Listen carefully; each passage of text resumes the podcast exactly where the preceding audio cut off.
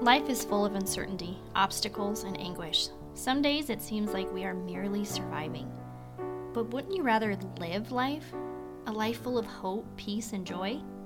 Come alongside of me as I share my experiences of failure, sorrow, and shame. Yet, coming alive, I've encountered God's grace, mercy, and redeeming love. It's your time to stop just surviving and take root, grow, thrive, and come alive.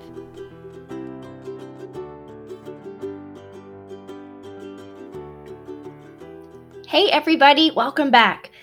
Last week we talked about how trials transform our testimonies. I shared parts of my personal testimony that was broken out into three different seasons of my life using a fun car analogy. So if you missed it, hop on over to the show notes and get caught up. We also broke down in the Food for Thought segment Revelation 12, 10, and 11, the importance of our testimonies. And I'm going to share a little bit too in the newsletter itself, a little bit more on that. So take a peek. But today we are going to begin to understand God's side of our trials. We'll dig into how His discipline enhances our development. But first, let's pray. Heavenly Father, we just lift this time up to you. Lord, you have always, always, always provided opportunities to get to know you better, to uh, grow our relationship with you, Lord. And I just thank you that you've given us the beauty of our own testimonies, Lord, that can intertwine and weave through the big and perfect story that you are working on, Lord, that you've already have an end in mind set in motion. I just thank you that you've chosen us to be a part of that. And I just pray for um, this segment, Lord, that we can see who you truly are, Lord. Sometimes we envision you in a way that is not accurate. And I just pray, God, that we can accurately see who you are and instill that truth and your goodness in our own lives. So I just pray, Lord, that um, any distractions be taken away right now. And I just pray, Lord, that the Spirit just be here speaking truth into all the ears that are listening and the hearts that are here. In your name, amen. I think it's really important that I put a disclaimer here before we get started because we will never fully understand God nor know the details of everything that we endure this side of heaven. But we have been given glimpses to his everlasting promise. Ephesians 1 8 through 10 tells us, with all wisdom and understanding, he made known to us the mystery of his will, according to his good pleasure, which he purposed in Christ to be put in effect when the time reached their fulfillment, to bring unity to all things in heaven and on earth under Christ. An important part of understanding God's side of our trials is to first know God. I think too often when we face trials, we get so consumed by the trial itself that our perspective is solely on ourselves or the problem at hand, not on God. Much like being in a season where you don't know Jesus personally, your response will be totally different than if you did mean, you may view God as this angry, mean, and spiteful God instead of the gentle, loving, compassionate Father that He really is. Understanding God's side of our trials requires discipline. Hoofta, that word, discipline. I looked it up because my envision and my view of what the word means was not accurate growing up. So I'm glad I looked it up. And what I found is it is the practice of training people to obey rules or a code of behavior, using punishment to correct disobedience. Okay, let me um, break that one apart quick. When I was younger, I thought discipline was the straight up punishment. I thought, well, if there's discipline, there is punishment. There is the spoon that was at the top of the fridge. You know what I'm saying? Anybody else there with me? Okay. Well, this tells us that's not what it is. Discipline is actually the practice of training to become obedient. And that punishment itself, that only comes into, pl- into play when we are disobedient. Okay, I want you guys to think about that because I'm going to read a few passages that reveal the true meaning of discipline and how God shows us that discipline for our good. Okay, if you have your Bibles, go ahead and open up to Hebrews because that's where these passages are found. So we'll be in Hebrews um, we're going to start with 12, but then we'll jump over to uh, chapter 10 too. But Hebrews 12, 5 through 7 says, My son, do not make light of the Lord's discipline, and do not lose heart when he rebukes you, because the Lord disciplines the one he loves, and he chastens everyone he accepts as his son. So endure hardship as discipline. God is treating you as a child. For what children are not disciplined by their father? Now, Hebrews 12, 10, and 11. They disciplined us for a little while as they thought best. But God, there it is. But God disciplines us for our good, in order that we may share in his holiness. No discipline seems pleasant at the time, but painful. Later on, however, it produces a harvest of righteousness and peace for those who have been trained by it. Now, Hebrews 10 34 through 36. You suffered along with those in prison and joyfully accepted the confiscation of your property because you knew that you yourself had better and lasting possessions. So do not throw away your confidence, it will be richly rewarded. You need to persevere so that when you have done the will of God, you will receive what He has promised. One of my all time favorite stories in the Bible has taken a whole new hold over my heart in this last year. Um, I've been working through some really hard things in my life, and this story of Joseph just really gave me new perspective of trials that we face, as well as knowing who God is amidst those trials. So I want to break down this story of Joseph because it's one I feel like I've read many times this last year, talked about many times, and I just think um, sometimes we can get really comfortable with a story that we don't see some of the importance that is in that story. Um, I know I feel like a lot of times that happens with the Christmas story. It just becomes a story that we know instead of truly understand and embrace the beauty and importance of what it is. So let's dive in. Okay, if you're wanting to follow along with me in the Bible, just skimming over what I'm going to be talking about, I will be going through Genesis chapters 37 through the end of the book. So go ahead, grab your Bibles if you'd like. And um, just starting in chapter 37, um, we get to know who Joseph is. Well, Joseph is one of 12 boys. Okay, let's just take one second here. Uh, 12 boys. Yikes. I come from a family of six girls, and uh, people always say, Oh, your poor dad. You know, um, I'm not sure what yeah, I don't know how to take that, but um, I always just say, oh, he did fine. Uh, but, you know, being six girls, that's even half of what the boys are. But girls have their own challenges and their own thing that the boys do. But let me tell you this coming from six girls, I always thought, I just want to have all boys. You know, I, I just think that'd be great.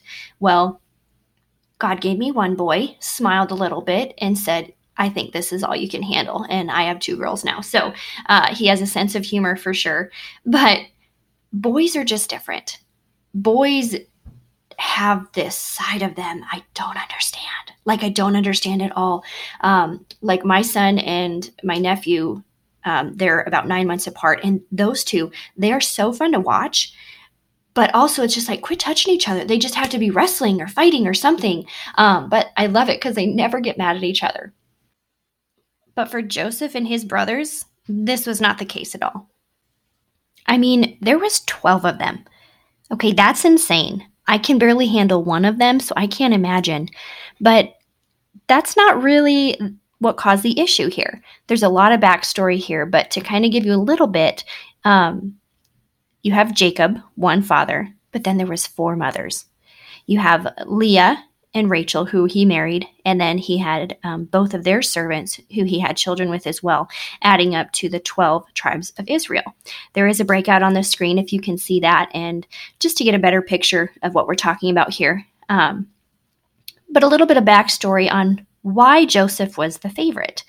Well, Jacob met Rachel, fell in love with her, and wanted to marry her. And so he worked seven years to get her hand in marriage. Well, her dad was kind of a stinker. On the wedding night, he gave Jacob Leah instead of Rachel. Jacob was not super thrilled with this. And he said, Rachel's who I asked for. I will work seven more years to get her hand in marriage. And so he did. So after 14 years, he's got these two wives, and the one who he loves more, but he's got this other one who is actually producing children for him. Rachel was barren, she was unable to have kids. So when God finally allowed her to conceive and have a baby, she had a son and named him Joseph, which therefore is why he was one of Jacob's absolute favorites. So, being one of the favorites, he had a lot of things just kind of go in his favor. Uh, Jacob got him this very special coat. A lot of the children's Bibles call it the coat of many colors, um, but it was just very vibrant, very special, very unique. Um, definitely a symbol showing his love and favoritism towards Joseph. Well, anyways, on top of that, Joseph was having these dreams. Uh, he was not very old, and he was having these dreams of his brothers bowing down to him and his family bowing down to him. And he would tell his brother his brothers this and they were like dude you are on thin ice. What are you doing? But he just shared it how it was. And you know maybe there was some s- sense of self-entitlement because he was the favorite. Um, but it also did not help him that when his dad would have him go out and check on his brothers to see how they're doing he would come back and give them uh, not a very good report and even though if it was true, it wasn't very good. So his brothers just hated him even more. And so they devise a plan to um, kill him. Actually, they decide to do that, but instead, one of the brothers steps up and say, "Whoa, let's let's not get too crazy." So instead of killing him, they sell him into slavery to the Ishmaelites. Before we go on, I want to stop here and talk about this.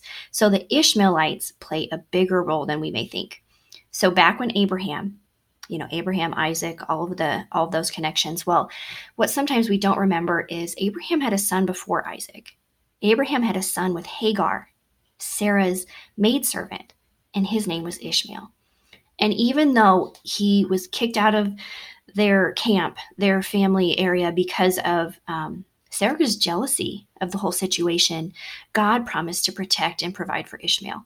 And so I love the irony in this, and that um, through the offspring of Isaac, Abraham's son, Joseph is coming into play here. But what is going to happen here? He is being sold into slavery by his brothers to the Ishmaelites. So Isaac's descendants are now being enslaved by his brother Ishmael. I don't know, that just blows my mind. Just God bringing together and connecting and weaving all that is this beautiful story. But anyway, sorry, got off on a little tangent there. But so through this, uh, Joseph is sold into slavery. Um, he goes through these ups and downs. I'm not going to get into all the details of this story, but please, please, please go read it and don't just skim over it. Like, read it, pinpoint, find words that pop out, um, find consistencies of God being faithful in this story. But um, a lot of what I love to see and underline throughout this story is Joseph found favor in God's eyes. Okay, do we remember when Joseph was having those dreams long ago and telling his brothers about bowing down to him and all this, right? We remember that and everybody got super mad about it. Well, we're getting closer to seeing the fulfillment of some of those those dreams. It had been two full years of Joseph being in prison when the Pharaoh had this dream. One that left him completely distraught. He had no idea the meaning, but he was very concerned by this dream. So he asked so many people for an interpretation of this dream. What does it mean? And nobody could give him a reason or meaning for this dream. It wasn't until the cupbearer remembered Joseph in prison and um, his interpretation of their dreams actually uh, revealed to be fulfilled. And so he goes to the Pharaoh and says, I know someone who can interpret this dream. So Joseph comes and interprets the dream for him. Joseph tells the Pharaoh that the dreams that he had are one and the same. God has revealed to Pharaoh what he is going to do. He talked about the seven good cows are seven good years, and the seven good heads of grain are seven years.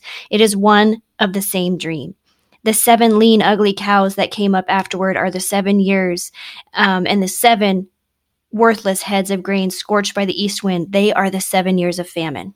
After Pharaoh had these dreams interpreted, Joseph found favor in Pharaoh's eyes. I mean, everything just turned around for him.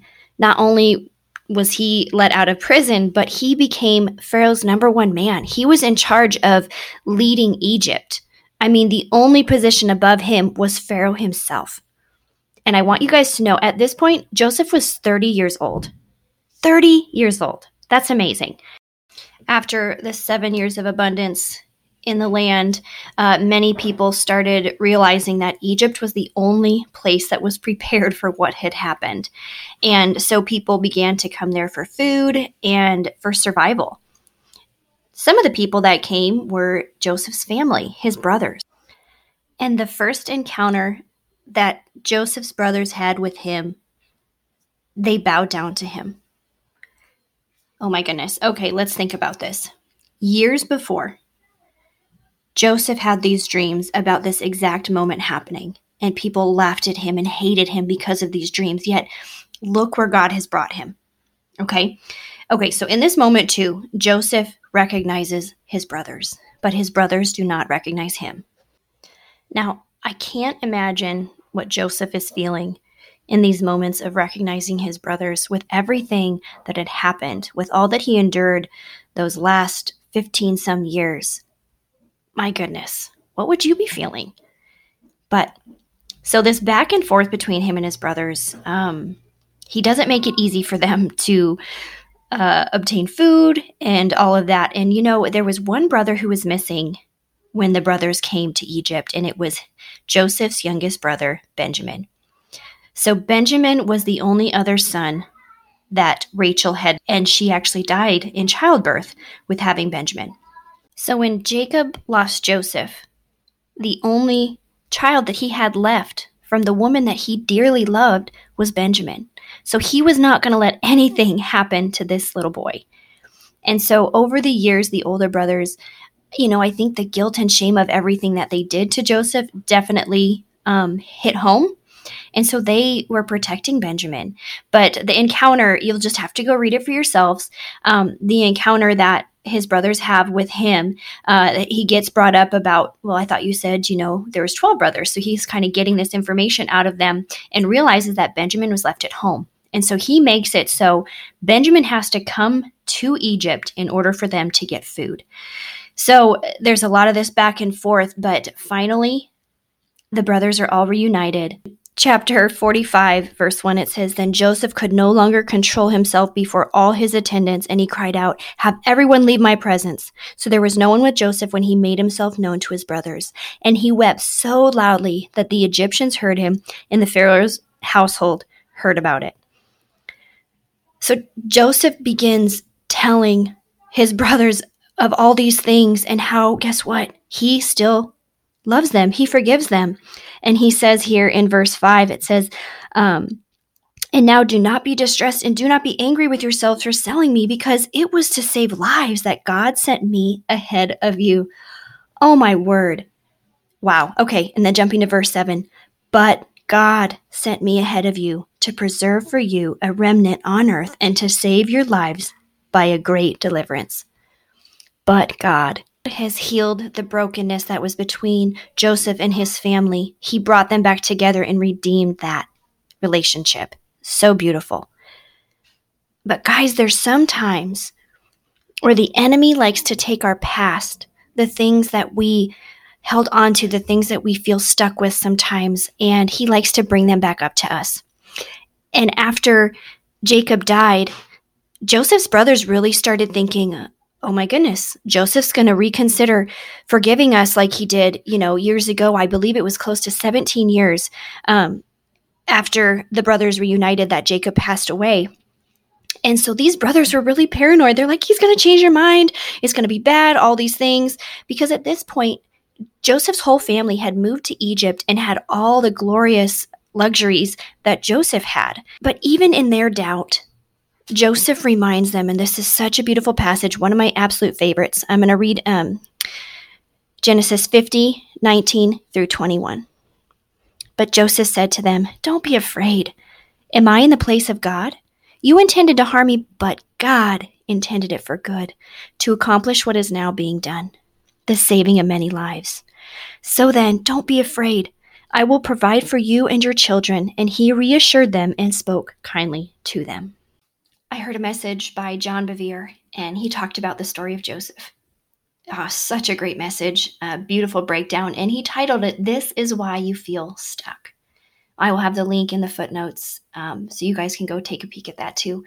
But um, he opened with a little excerpt about what he was going to talk about. And the beautiful part of it is he talked about Joseph and how he was not being punished for things.